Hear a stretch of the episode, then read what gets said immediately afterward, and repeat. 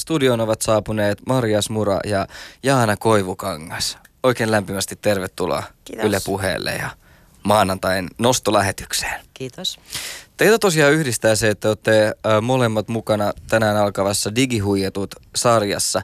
Mä ajattelin, että aloitetaan homma lyhkäisesti esittäytymällä. Jos aloitetaan vaikka Jaana susta, niin tota, sä oot tosiaan rikosuhripäivystyksellä hommissa. Minkälainen vaikka sun urareitti tonne ää, rikosuhripäivystykselle oli? Voi, siitä on jo niin paljon aikaa, kun sitä urareittiä on rakennettu, kun mä oon 20 vuotta ollut rikosuhripäivystyksessä töissä, niin hädin tuskin enää muista, mutta, mutta rikosasioiden parissa on tehnyt sitä ennenkin, ennenkin töitä ja, ja, ja tota lastensuojelutöitä ja muuta. Sitä ennen sosiaalialan erilaisia tehtäviä ja nyt tosiaan parikymmentä vuotta sitten työskennellyt rikosuhripäivystyksessä, jossa tein asiakastyötä pitkään, 10-15 vuotta. 10 vuotta hyvinkin paljon ja sitten aina vaan vähemmän ja vähemmän, kun tuli sitten toisenlaisia tehtäviä vastaan.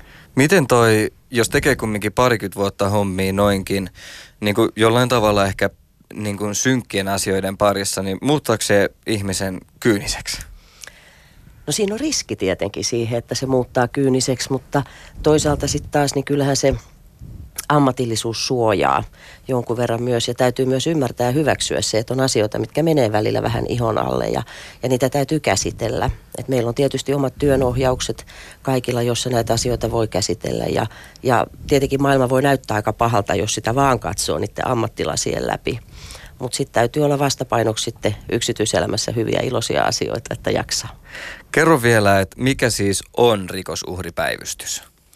No rikosuhripäivystys on tämmöinen valtakunnallinen järjestötoimija. Meillä on, on julkinen palveluvelvoite tällä hetkellä valtiolta, eli me tuotetaan yleisiä rikosuhripalveluja, tukipalveluja rikoksen uhreille, heidän läheisilleen ja rikosasiassa todistaville. Käytännössä meihin voi ottaa yhteyttä puhelimitse, netin kautta, tai sitten poliisi ohjaa meille myös hyvin paljon asiakkaita suoraan ja, ja tota, autetaan heitä, heitä sitten näissä erilaisissa rikosasioissa. Voidaan mennä mukaan tekemään rikosilmoitusta ja ollaan mukana kuulusteluissa ja oikeudenkäynnissä ja autetaan, mistä voi saada oikeudenkäyntiavustajan ja mietitään kustannusvaikutuksia ja jos täytyy hakea lähestymiskieltoa joissain tilanteissa, autetaan niissä ja vahingonkorvausasioissa ja kaikkia, mitä siihen liittyy, siihen rikosasian niin kuin selvittämiseen ja hoitamiseen. Ja sitten tietenkin keskusteluapua. Autetaan ja tuetaan ja kuljetaan siinä rinnalla ihan läpi koko sen rikosprosessin. Mm, se on varmaan aika semmoinen niin pelottava sokkelo monelle, että en usko, että hirveän moni niin kuin tavallinen kadun tallaaja on kuitenkaan mitenkään alan ammattilainen, joka tuntee niin kuin tommosen, äh, rikollisuusprosessin kuin omat taskunsa, vai? Ei todellakaan tiedä, eikä tarvitsekaan tietää. Oleellista on se, että kun ottaa yhteyttä ensimmäiseen auttajaan, on se sitten poliisi tai sosiaalialan tai terveydenhuoltoalan ammattilainen, kuka tahansa, että he osaa ohjata sitten meille. Ja me kyllä kerrotaan sitten asiakkaalle ihan ajantasaisesti, että mitä milloinkin täytyy itse tehdä, että asia etenee että täytyy olla aktiivinen tai että milloin voidaan odotella, että viranomaiset toimii. Et me kerrotaan sitten erilaisista vaihtoehdoista, miten he voi toimia. Toki he itse sitten ratkaisee, että mikä se heidän tapaan toimia, miten he haluaa tehdä, mutta että annetaan kuitenkin tietoa, että voi niitä valintoja tehdä. Miten sitten, ähm, Maria, mennään ihan kohta siihen ää, niin kuin keissiin, mistä tuossa vähän puhuinkin, eli siihen, että miten sun kuvi oltiin sieltä Instagram-tililtä niin kuin varastettu, mutta kerro vähän ensin siitä, että kuka sä oot ja ehkä ennen kaikkea vähän myös työn näkökulmasta, koska eikö sulla ollut niin kuin työn kannalta tosi oleellista pitää nimenomaan julkisena just vaikka Instagram-tili? Joo, siis kyllä. Uh, eli siis mä oon ammatiltani tanssia ja entinen tanssiopettaja. ja sitten me tehdään tosi paljon, mä oon yksityisyrittäjä myöskin. Me tehdään tosi paljon tota, eri PR-alan hommia. Ja sen, nimenomaan sen takia, että mun täytyy olla niin kun, mun pitää pystyä presentoimaan itteni tietyllä tavalla, niin myöskin niin kun mun sosiaalisen median käyt, käyttäjätille täytyy olla, niin kun, niitä ei voi laittaa yksityiseksi, vaan ne täytyy olla avoimena. Niin, niin, siksi on vähän, vähän liian helppoa sitten, helppoa sitten ottaa sieltä sieltä kuvia omaan, omaan käyttöön. Niin ja varmaan se jotain semmoista niin kuin tietyn tasosta sosiaalisen median aktiivisuutta kanssa vaatii, Kyllä. että pystyy ylläpitämään sit noita duuneja. Et eikö se ole kumminkin ihan olennainen niin kuin työkanava? On, tai... on. Ja siis koko ajan mennään enemmän ja enemmän siihen, että käytetään vaan sitä, käytetään vaan somea. Mutta tota, mutta tuota, niin, niin, kyllä mullakin tulee, tulee semmoisia hetkiä, kun ei jaksaisi ollenkaan päivittää, mutta aina on välillä, välillä vähän niin kuin pakotettava itsensä siihen. Niin, ymmärrän. Ja siis sä oot ollut nyt tuossa Digihuijatut ohjelmassa mukana sen vuoksi, että sulta kopioitiin sieltä Instagramista niitä kuvia ja niitä sitten käytettiin väärin. Mutta jos me vedetään tämä Kela nyt ihan sinne way back, että niin kun, mistä kaikki alkoi ja mitä omin sanoin tapahtui? Joo, eli siis tuossa tossa, tuota, niin, useampi vuosi takaperin me oltiin mun ex-poikaystävän kanssa ää, lomalla. Me oltiin Maderalla Portugalissa. Ja siis meillä oli aivan ihana loma, mutta sitten siitä sanotaan noin, että ää, kuukausi eteenpäin mulle tuli sitten Facebookissa, että alkoi niinku Facebookista. Niin mulle tuli siellä tota, ää, joltain tuntemattomalta portugalilaiselta mieheltä tuli viestipyyntö, että, että onko, että on ilmeisesti, niin kun, lähetti mulle linkin, että on ilmeisesti niin kun feikkiprofiili tehty sinun kuvilla. Ja siellä oli tämmöinen Sofia-niminen Sofia Freitas-niminen niminen nainen sitten tehnyt Facebook, Facebook-profiilin mun kuvilla. Ja mä, se oli ensimmäinen kerta, hän ei ollut siis blogana, myöhemmin hän sitten näillä uusilla tileillä hän sitten blokkasi mut aina, mutta mä menin sitten kysymään, että anteeksi, mikä tämä mikä tää homman nimi on ja homman nimi on, että miksi sä käytät mun kuvia. kuvia ja mä sain aina, sain niin näiltä mieheltä sitten aina niin kuin screenshotteja siitä, että minkälaisia viestikeskusteluja he oli käynyt. Ne oli aika, aika törkeitä, törkeitä sitten. Mitä niissä niin kuin luki muun muassa? No siis siellä oli kaikkea, kaikkea niin kuin, viestejä, että jos, jos annat minulle mitä tarvitsen, niin annan sinulle mitä haluat ja viitattiin, siis lähetettiin muun muassa niin kuin itsetyydytysvideoita ja kaikkea siis muuta, mu, muuta semmoista tosi niin kuin epämiellyttävää. Mutta niinku ehkä pahin, pahin siinä oli se, että, että ne miehet sitten, he niinku sit koki, että sieltä tuli mulle sitten kommenttia, että, että tuota, vihdoin viime on kiva, kiva niinku jutella sen oikean ihmisen kanssa niiden kuvien takana. Ja he alkoi niinku lähestymään niillä viesteillä mua ja siinä vaiheessa mun piti sanoa, että hei anteeksi, että nyt täytyy ymmärtää, että te ette ole koskaan puhunut minun kanssa – minä, mä en ole ollut siellä, että vaikka mä oon niissä kuvissa, mutta mä en ole ollut siellä niin kuin viestien takana. Että, että se on aina mennyt sit, niin kuin melkeinpä joka kerta siihen. Mutta myöhemmin se sitten, sen, sen Facebook-profiilin jälkeen, niin se siirtyi Instagramiin ja mä tiedän, mulla on ainakin sanottu, sanot, niistä tulee aina niistä käyttäjätileistä tulee yleensä aina mulla jossakin vaiheessa ilmoitus, että on ilmeisesti feikkiprofiilisusta ja nykyään mä vaan vastaan siihen, että kyllä mä tiedän. Että et, joka kerta kun me saadaan, kun me saadaan ilmiannettua nämä, nämä tota, käyttäjätilit, niin joka kerta kuitenkin niin kuin tulee aina jossakin vaiheessa se uusi. Niin ei siihen oikein voi sanoa enää, enää muuta kuin, että no, minkäs teet? Minkälaisia keloisin sitten oli silloin, että tota, um, No sä just niin puhuitkin siitä, että kun sä näit sen ensimmäisen profiilin, niin sit sä kävit vaan kysymässä, että hei, mikä homma. Mut sitten... Ehkä en ihan, ihan niinkään, niinkään nätisti kysynyt. Joo, mutta et, niin kuin, uh, mut sitten siinä vaiheessa, kun tuli toinen profiili ja kolmas profiili, ja alkoi ehkä niin kuin hiffaa, että voi helkkari, että tämä ei ehkä ollutkaan mikään tämmöinen one-timeri, vaan potentiaalisesti niin kuin jatkuva keissi. Miltä se tuntui? Siis niin kuin, olihan se ihan järkyttävää. Siis ensin mä olin jotenkin niin kuin tosi vihanen, siitä ekasta. Ja mua niinku suututti ihan suunnattomasti, mutta sitten niinku, se toinen ja kolmas, oli, mulle tuli jo semmoinen olo, että eikö tämä niinku loppukaan. Mutta sitten ajan myötä se vaan niinku, en mä tiedä, jotenkin, no ajan myötä sitten siinä tuli silleen, että no, ei tällä voi mitään, mutta et, aika monen tunneskaala on käyty kyllä läpi. Tota, milloin sulla on tullut vaikka niin kuin viimeisin tollainen vastaan, että onko se niin kuin miten periaatteessa ajankohtaista vielä, että tuleeko niitä ihan tähänkin päivään? Vaikka... No siis viimeisin saatiin, saatiin poistettua itse asiassa tota, niin, niin viime syksynä. Joo. Että se on jatkunut niin kuin koko aikaisesti. En mä, niitä tulee aina silloin tällä, ei siis siinä mene aina hetki ennen kuin, ennen kuin joku ilmoittaa mulle siitä. Mutta ne on aina kaikki sieltä Portugalista Madeiralta ja siis käytetään aina samaa nimeä. Tämä siis tämä profiili on aina samalla nimellä. Niin oliko sulla jonkunnäköinen siis epäily, että se tekijä tosiaan olisi myös sieltä maasta, mistä olette käynyt niin kuin lomalla? Joo. Että se olisi jotenkin sitä kautta niin kuin bongannut niitä juttuja vai miten sä ajattelitkaan sen? No siis se alkoi sillä, että se ensimmäinen kuva, minkä hän otti, oli nimenomaan sieltä Madeiralta. Ja hän ilmoittaa aina niissä hänen tileissään, että hän on Madeiralta. Hän on 21-vuotias Sofia Madeiralta. Puhuu portugalia, pu- ei puhu englantia ollenkaan ja jos joku puhuu hänelle englantiin, niin hän kuulemma blokkaa nämä tilit. Varsinkin, ähm, varsinkin Tinderissä. Et hän, hänellä on myös Tinder, muun muassa Tinder-tili minun kuvilla. Siellä on, siellä on käytetty niillä tileillä myöskin niin kuin muiden, muiden tuota, naisten kuvia, mutta pääosin minun. Mm. Millä tavalla toisit niin nykyään, tai onko se vaikka vaikuttanut sun elämään ihan konkreettisesti tyyli just vaikka työtarjousten puolesta, tai mä ainakin muistan kuulen jonkun tarinan siitä, että joku mies, jonka kanssa oli tullut treffeillä, niin vihjasi sitten, että hei mä oon muuten löytänyt sun niin tämmöisen työprofiilin. Kerro, miten tämä homma meni. Joo, eli siis tota, mä olin menossa yhden miehen kanssa treffeille.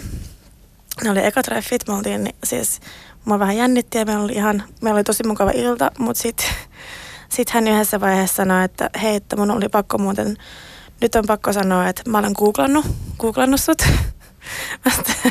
ne oli semmoiset sokkotreffit. Niin, että hän löysi tämmöisen niin tilin, missä on, missä on kaikkea tämmöistä, että, että mä an, antaisin tiettyjä asioita, jos saan, saan tiettyjä asioita ja on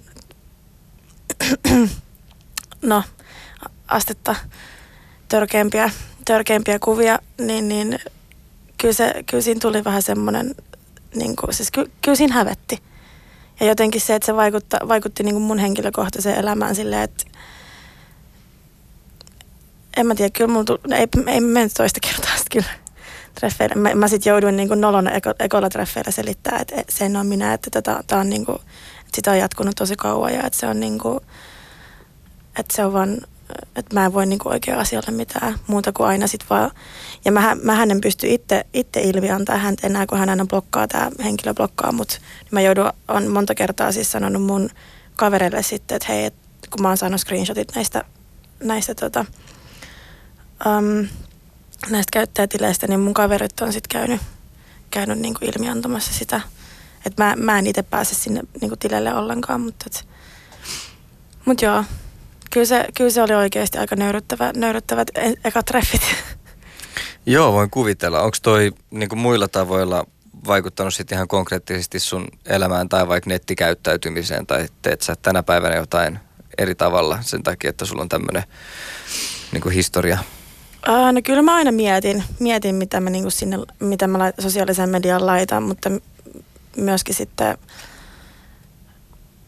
mä, mä, mä, mä pyrin kuitenkin, niin kuin, pyrin kuitenkin niin kuin, että se ei vaikuttaisi.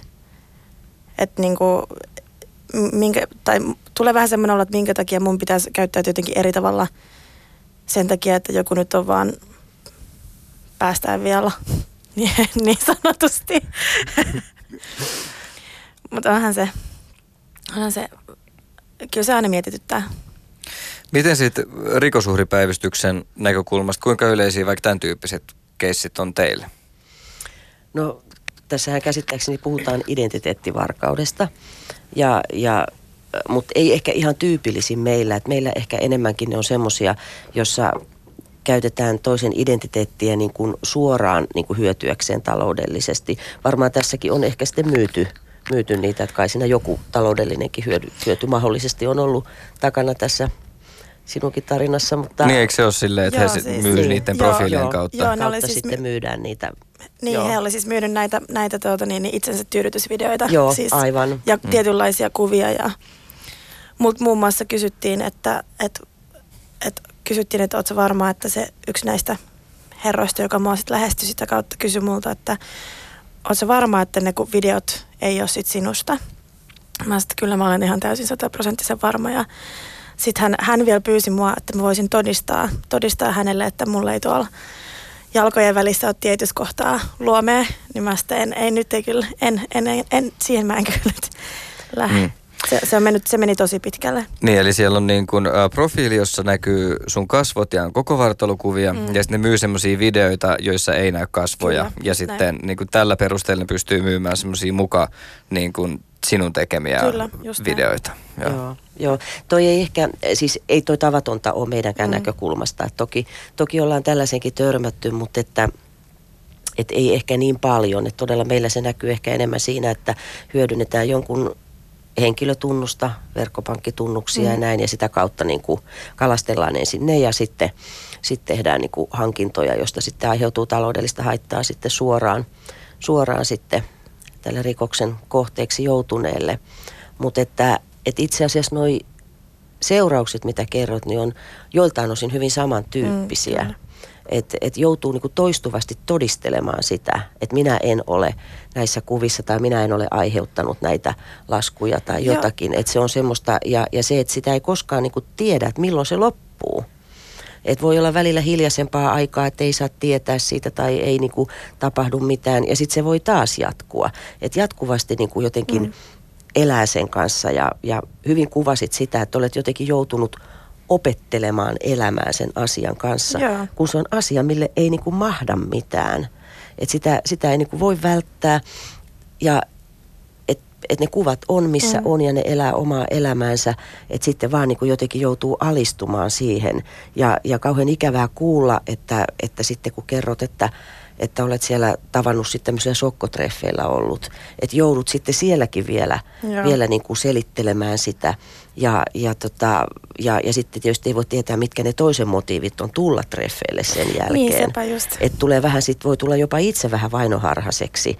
Ja sitten taas tuntuisi hullulta, että sun pitäisi etukäteen kertoa, että meillä on muuten treffit, mutta että by the way, että jos, Niin. jos googlaat minut, niin saatat löytyä, löytää vähän kyseenalaisista Niin. sivustoista. Että et, et kyllähän se aiheuttaa haittaa ihan, ihan selkeästi, mutta että, et sen Niin. kanssa joutuu vaan jollain tavalla elämään, mutta se, se ei ole koskaan oikein. Niin en mä usko, että kukaan niin kuin haluaisi, että, että yhdistetään niin kuin seksuaalityöntekijäksi. Onko tämä se san- Joo. Mm. Oh, Siis- ä, anteeksi, sano vaan loppu vielä. Niin, että en mä nyt, en mä nyt halua, että musta, minusta ajateltaisiin, että mä jotenkin pyytäisin rahaa sellaisista. Ei, ei, ei kukaan semmoista halua.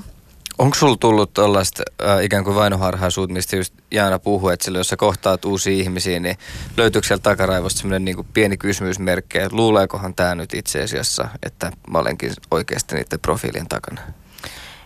Öö, no ei mulla itse asiassa niin paljon ole tullut. En mä, en mä tota... Enemmän mulle on tullut, mä oon niinku jotenkin nolottanut. Mulle joskus sanottiin, että sunhan pitäisi olla ylpeä, että joku haluaa tehdä sun kuvilla, kuvilla tota, tilejä. Et niinku. Mutta enemmän mulle ehkä, mua ehkä niinku nolottaa jotenkin sit, kun tulee se, tulee se hetki, että että tulee ilmi se seuraava pro- profiili, niin jotenkin hävettää aina kysyä, kysyä niin kuin mun kavereilta, että voisitteko te käydä taas niin kuin ilmi antaa, että mä en taju mistään johtuu. Että jotenkin semmoinen niin kuin, semmoinen turha draama tai semmoinen, että taas tämä niin kuin oli tässä. Voi, se on se, niin kuin, mikä ehkä häiritsee mua enemmän, mutta ei mulle, ei mulle niin kuin, se oli oikeasti yllätys se, se sokkotreffi keissi, että et, mutta on, Ja en, kyllähän en se mä on niinku tietysti, että, että olet joutunut ihan selkeästi rikoksen uhriksi ja eihän kukaan halua lopun elämäänsä identifioitua rikoksen uhriksi.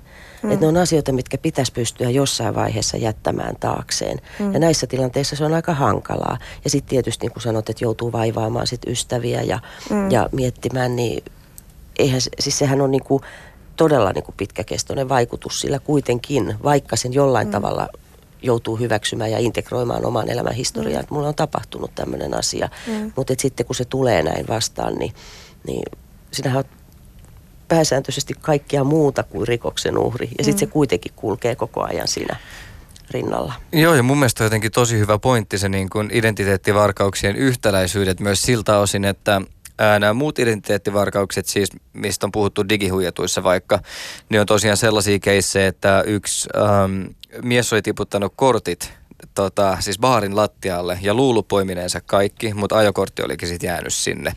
Ja myöhemmin sitä ajokorttia oli käytetty siihen, että oli tehty tilauksia siis ties mistä, vaikka kodin ykkösestä ja kaikista erilaisista paikoista, missä pystyt tehdä niin kuin, ää, osamaksusopimuksen. Eli sille, että sä voit tilaa vaikka 20 tonnilla tavaraa heti tiettyyn osoitteeseen ja lasku lähetetään sitten vasta perässä. Niin ne huijarit teki niin, että sitten ne tavarat tuli heille ja lasku meni sille uhrille. Ja ää, et ne on myös tuommoisessa tilanteessa, että mitään ei niin kuin ihan hirveästi niin kuin voi tehdä tai että niin kuin koko ajan joutuu uudestaan ja uudestaan tulee niitä kirjeitä kotiin siitä, että sulla on taas joku tuhansia eurojen lasku ja sitten ei ikinä oikein tiedä, miten se piina loppuu ja sitä on tosi vaikea saada loppumaan. Ja tästä mulla tuli mieleen se, että sähän kävit siis poliisille kuitenkin juttelemassa ja niin kuin halusit saada selvyyden tähän asiaan, niin kerro vielä, mitä silloin kävi. Joo, eli siis koska tämä tapahtunut on kuitenkin niin kuin tapahtunut siellä Maderalla, niin, niin se ei kuulu Suomen poliisin, niin kuin, poliisin piiriin, että he ei oikein voinut tehdä asialle mitään. Ja mähän sitten otin itse ensin niin kuin sähköpostitse ja sitten puhelimitse Maderan poliisiin yhteyttä, mutta sitten he, he olivat vähän sitä mieltä, että ei heitä oikein, niitä ei sitten edes, ne ei vastannut mulle, että niitä ei oikein kiinnostanut sitten. Mutta et, et, aika, aika voimaton, voimaton fiilis siinä tuli, että mitäs, et, kun ne on kuitenkin, se on kuitenkin se reitti, mitä pitäisi niin kuin mennä, niin sitten ei oikein tiedä, että mitä sitten voisi tehdä. Miten tutulta tämä Jaana sulle kuulostaa, että kun on joku rikos, joka tapahtuu ainakin osittain ulkomailla, niin sitten se on vähän niin kuin, mitä ne voi tehdä. Joo, kyllä se tutulta kuulostaa. Et tietenkin niin kuin, no on selvää, että poliisin mahdollisuudet on aika rajalliset alkaa tutkimaan rikoksia niin kuin rajojen ulkopuolella. Et, et tietenkin voidaan tehdä virkaapupyyntöjä sitten, sitten muuallekin, mutta että et, et se on erittäin hidasta, etenee todella hitaasti ja, ja sitten niin kauan kuin on yksittäisiä, niin tietysti se resurssi on aika iso, että ei välttämättä ole myöskään poliisilla mahdollisuuksia lähteä niin kuin yksittäisiä rikosasioita tutkimaan, vaikka se sen yksittäisen uhrin näkökulmasta on todella iso asia. Niin sitten tietenkin sitä täytyy katsoa, niin kuin, että miten se, että onko se niin kuin kuinka monia ihmisiä se koskettaa. Et tietenkin, jos on joku tämmöinen rinki olemassa jossain tai jotain tämmöisiä kansainvälisiä rikoksia, niin, niin silloin tietenkin sanotaan tämmöiset niin lasten seksuaalinen hyväksikäyttö netissä ja tämän tyyppisiä, niin ehkä sitten jos siellä on niin kuin järjestäytynyttä rikollisuutta paljon takana, niin ehkä niitä pystytään paremmin ja niihin käytetään resursseja enemmän, mutta että et, et poliisi ei voi ei Suomen poliisi oikein voi lähteä sinne rajojen ulkopuolelle tutkimaan siellä tapahtuneita rikoksia, koska tietenkin ne kuuluu sen maan poliisin tehtäviin.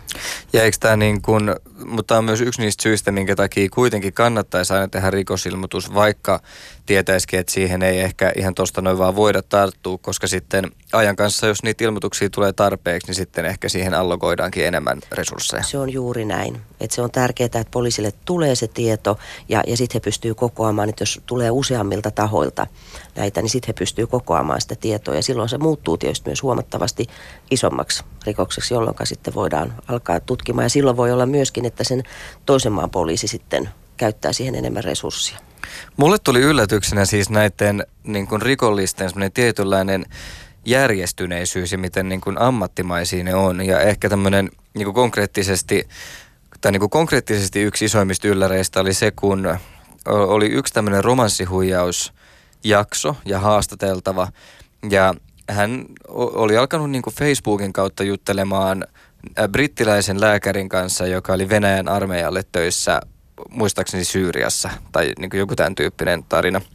Ja tota, ää, loppujen lopuksi oli siis lähettänyt 75 000 euroa niin kuin verrattain lyhyessä ajassa. Ja noissa tilanteissa on olemassa aina erilaisia vähän niin kuin tekosyitä sillä huijarilla, että miksei hän nyt sitten tuukkaan Suomeen. Tai ainahan hän pyytää rahaa siksi, että nyt mä tuun Suomeen. Ah, nyt tulikin tämmöinen, mä tarvin vielä pari tonnia. Ja niin kuin, että aina ollaan tulossa kumminkin sitä rakkautta kohti. Mutta kaikista niistä potentiaalisista tekosyistä, mitkä olisi voinut olla vaikka, että tulli ei päästänyt mua eteenpäin tai auto hajosi tai mitä tahansa, niin tässä nimenomaisessa keisissä se meni niin, että se brittiläinen lääkäri kertoi tarkkaan, että minkä turkkilaisen lentokentän kautta ja mihin kellonaikaa hän on lentämässä Suomeen. Ja silloin, just silloin se räjähti pommi. Ja sen takia se ei sitten päässytkään tulee. Ja mä niin kuin juttelin tämän haastateltavan kanssa, että ymmärräthän sä, että tämä nyt vaikuttaa siltä, että hän on tiennyt, että milloin se räjähtää. Ja sitten se yhtäkkiä muisti, että niin jo, että poliisit sanoikin, että hän on potentiaalisesti rahoittanut terrorismia tällä. Että se on myös yksi varainhankintakeino niin kuin ton tyyppisissä järjestöissä. Tota, Kuulostaako tutulta Jana? Joo, tämmöinen käsitys meilläkin on. Toki me Joo. ollaan poliisilta, poliisilta näistä kuultu, että on mahdollista, että, että näillä, näillä tota, tämmöiset niin romanssihuijaukset, nehän on tällä hetkellä aika tuottava, tuottava bisnes järjestäytyneelle rikollisuudelle ja, ja, ja näissä nimenomaan niillä rahoilla usein arvellaan, että niillä rahoitetaan huumekauppaa tai jotain muuta järjestäytynyttä rikollisuutta, jopa terrorismia. Että kyllä se ihan mahdollista on, että, että, että ne on kuitenkin Suomestakin lähtee pelkästään jo Suomesta, vaikka ollaan pieni maa, niin useita miljoonia euroja vuositasolla arvellaan, että menee pelkästään jo romanssihuijausten kautta tuonne ulkomaille ja ja, ja sitten tietysti jos ajatellaan, että tämä on ihan kansainvälinen ilmiö, että ei tämä pelkästään niin kuin, että suomalaisia huijataan, niin kyllä siellä isot rahat liikkuu. Joo, ja eikö ne toimi siis aika lailla silleen niin kuin ikään kuin ihan lailliset semmoiset niin myyntitoimistot, että siellä tehdään niin kolmivuorotyötä siis sillä tavalla, että yhden tason tyypit lähettää Facebookissa kaveripyyntöjä ja sitten avaa keskustelun, jonka jälkeen se siirtyy sitten vähän kokeneemmille tyypeille, jotka sitten alkaa luomaan semmoista tunnesidettä tämän niin kuin uhrin kanssa. Ja sitten siellä otetaan niin kuin ylös sellaisia asioita vaikka, että okei, tämä on Juho, tämä soittaa kitaraa ja rumpuja ja on työkseen toimittaja. Ja sitten niin kuin neljältä, kun jonkun työvuoro päättyy, niin sinne tulee uusi tyyppi, joka katsoo muistiinpanoista, että okei, että Juho soittaa ja sitten on niin kuin toimittaja. Ja sitten se kysyy, että hi darling, että tota, ootko soittanut vähän aikaan? Ja tota, että siellä voi siis jengi vaihtua tähän tahtiin, tai Marja siellä sun niin kuin profiilien takana voi hyvinkin olla siis joukko ihmisiä. Ihan siis, ihan luultavasti joo. Joo. Koska siis kuitenkin on tehty niin monta profiilia, että miksei. Hmm. Tota, minkälaisia noi niin keissit on sitten vaikka rikosuhripäivystyksen näkökulmasta? Mitä teille tulee kaikkein eniten? Onko ne jos näitä, tuntuu, että romanssihuijauksia ainakin tapahtuu aika paljon just tämmöisen, että se on niin jotenkin masinoituu, mutta mitä teille tulee Joo. eniten? No kyllä tietysti äh, tällä hetkellä, äh, kyllähän ylipäätään petokset, petokset on ja, ja sitten tietysti on tämmöinen niin netissä tapahtunut kiusaaminen. Et se on, se on semmoinen aihe, josta, josta meille tulee yhteydenottoja. Ja sitten on tietysti digivaino, joka aika usein liittyy lähisuhteeseen, että ekspuoliso vainoaa sitten digitaalisesti eri tavoin myöskin, mutta että nämä romanssihuijaukset on meillä ehkä ollut sen takia, että me ollaan oltu esillä niiden asioiden kanssa ja me ollaan tehty yhteistyötä pankkien kanssa. Ja pankit ohjaa meille, meille myöskin, myöskin sit näitä asiakkaita. Ja meillähän on meidän verkkosivuilla myös sellainen testi, jonka voi tehdä, että onko mahdollisesti joutunut tämmöisen romanssihuijauksen kohteeksi, että, koska sehän on aika iso shokki aina ihmiselle sitten, sitten kun he, heille joku ensimmäisenä kertoo, että saattaa olla kysymys tämmöisestä tilanteesta, koska ne niin kuin tuossa kuvasit, tämmöistä tehdastyyppistä toimintaa ja, ja et si, siinä on ihan oma kaavansa. Toki niitä kaavojakin on erilaisia, ja, mutta että et, et tuo mistä kerrot, niin kuulosti juuri hyvin tyypilliseltä tarinalta, että ollaan jossain sota-alueella tai öljynporauslautta on hyvin tyypillinen ja, ja tämmöisiä, mistä on niin vaikea, vaikea niin kuin hoitaa raha-asioita ja mihin sitten myöskään toinen ei voi tehdä yllätyskäyntiä, että on se, semmoisia suljettuja alueita. Ja, ja nettikameratkaan luonnollisesti ei toimi sitten niiltä Niin, alueilta. Mm. Niin. et, et ne on semmoisia, mutta et tietenkään ne ei ole, et ei voi ajatella, että jos tämmöistä tarinaa ei keksitä, että sitten ei olisi romanssihuijauksesta kysymys. Että et kyllähän siinä ihan yksityisyrittäjiäkin tällä alueella on, että eihän kaikki ole järjestäytynyttä rikollisuutta, mutta että varmasti iso osa on. Ja eikö toi niin kun just esimerkiksi että rikosuhripäivystyksen sivulta vaikka löytyy se testi, jonka voi käydä tekemässä, että onko siinä sen oman keskustelukumppanin käyttäytymisessä niin kuin rikollisille tai huijareille tyypillisiä piirteitä, Joo. niin niitä on siis usein vaikea havaita siksi, että silloin kun on tunteet vahvasti pelissä, niin semmoinen rationaalinen ajattelu on toisinaan aika vaikeaa ja siihen ne huijarit taitaa aika paljon just nojatakin. No se on juuri näin, että, että he ovat erittäin taitavia. He, he osaa käyttää myös tietotekniikkaa hyvin, että yleensä he kertoo, että heillä on joku side jo Suomeen. Että et he on käyneet täällä, heillä on sukulaisia täällä ja haluaisivat sen vuoksi muuttaa Suomeen. Ja jos toinen kertoo, että hän asuu Pasilassa, niin, niin hyvin nopeasti hän sanoo, että asutko lähellä sitä poliisitaloa vai asutko messukeskuksen puolella. Että he googlettaa saman tien, että mitä siellä, mitä siellä on tai joku kiva kahvila, mikä on siinä ja, ja, ja niin kuin rakennetaan sitä luottamusta sitä kautta ja, ja aika usein muutamassa viikossa syntyy sitten ihastus ja syvenee sitten rakastumiseksi myöskin, että, että saadaan, saadaan toinen rakastumaan, koska ne keskustelut on hyvin, hyvin semmoisia lämpimiä, intiimejä, hyvin tunnepitoisia. Et paljon tunnepitoisempia ylipäätäänkin ihmisten keskustelut on, on verkossa kuin kasvokkain, niin sitä myös hyödynnetään tässä ja, ja, ja siellä on varmasti ammattitaitoa siihen myöskin. Ihan semmoisia ihmissuhdealan ammattilaisia saattaa olla, jotka tietää, mitä toinen haluaa kuulla ja miten hänet saadaan rakastumaan. Ja sen jälkeen häneltä on jo vähän helpompi huijata sitä rahaakin. Minkälaisia vinkkejä sit siihen on, että mitä silloin niin kun ensinnäkin voi tehdä, jos huomaa, että on ehkä tullut huijatuksi tai että miten tätä voisi välttää? No sitä tietysti kurja sanoa, että voi välttää sillä, ettei vastaa tuntemattomien Facebook-kaveripyyntöihin. Tuntuu kurjalta, että ajatella, että maailma olisi niin musta, että ei voisi tutustua uusiin ihmisiin. Ja, ja tietenkin useinhan nämä myöskin väijyy nämä rikolliset siellä seurahakusivustoilla sitten, missä nimenomaan haetaan, haetaan seuraa ja, ja tietenkin niin kuin silloin on vähän hankalampi tunnistaa, mutta että, että missään tapauksessa ei pidä lähettää rahaa ei missään tapauksessa. Ja, ja jos toinen pyytää sitä rahaa, oli se syy mikä hyvänsä, niin jos ei lähetä, niin todennäköisesti tämä henkilö sitten häviää taivaan tuuliin siinä kohtaa. Ja siitä nyt voi sitten jo arvata, mistä oli kysymys. Et se on ihan ensimmäinen asia. Ja, ja sitten ehkä vähän keskustella jonkun ystävän kanssa – että tämmöistä on, joka voi vähän jo siitä sivusta katsoa, joka ei ole rakastunut, niin pystyy ehkä näkemään toisella tavalla ja sitten puhumaan. Mutta se rahan lähettäminen, se nyt ainakin on, että silloinkin tulee vaurioita. Tietenkin jos menettää rakkauden, se on erittäin, erittäin surullinen asia ja voi olla todella vaikea asia, mutta ei nyt ainakaan sitten rahaa menetä vielä sen lisäksi. Digihuijatut alkaa tänään tosiaan ykkösellä kahdeksalta ja Areenasta löytyy myöskin kaikki jaksot nyt jo. Tässä vaiheessa mä haluaisin sanoa tosi paljon kiitos teille molemmille, että tulitte mun vieraaksi tänään. Yes, kiitos. kiitos.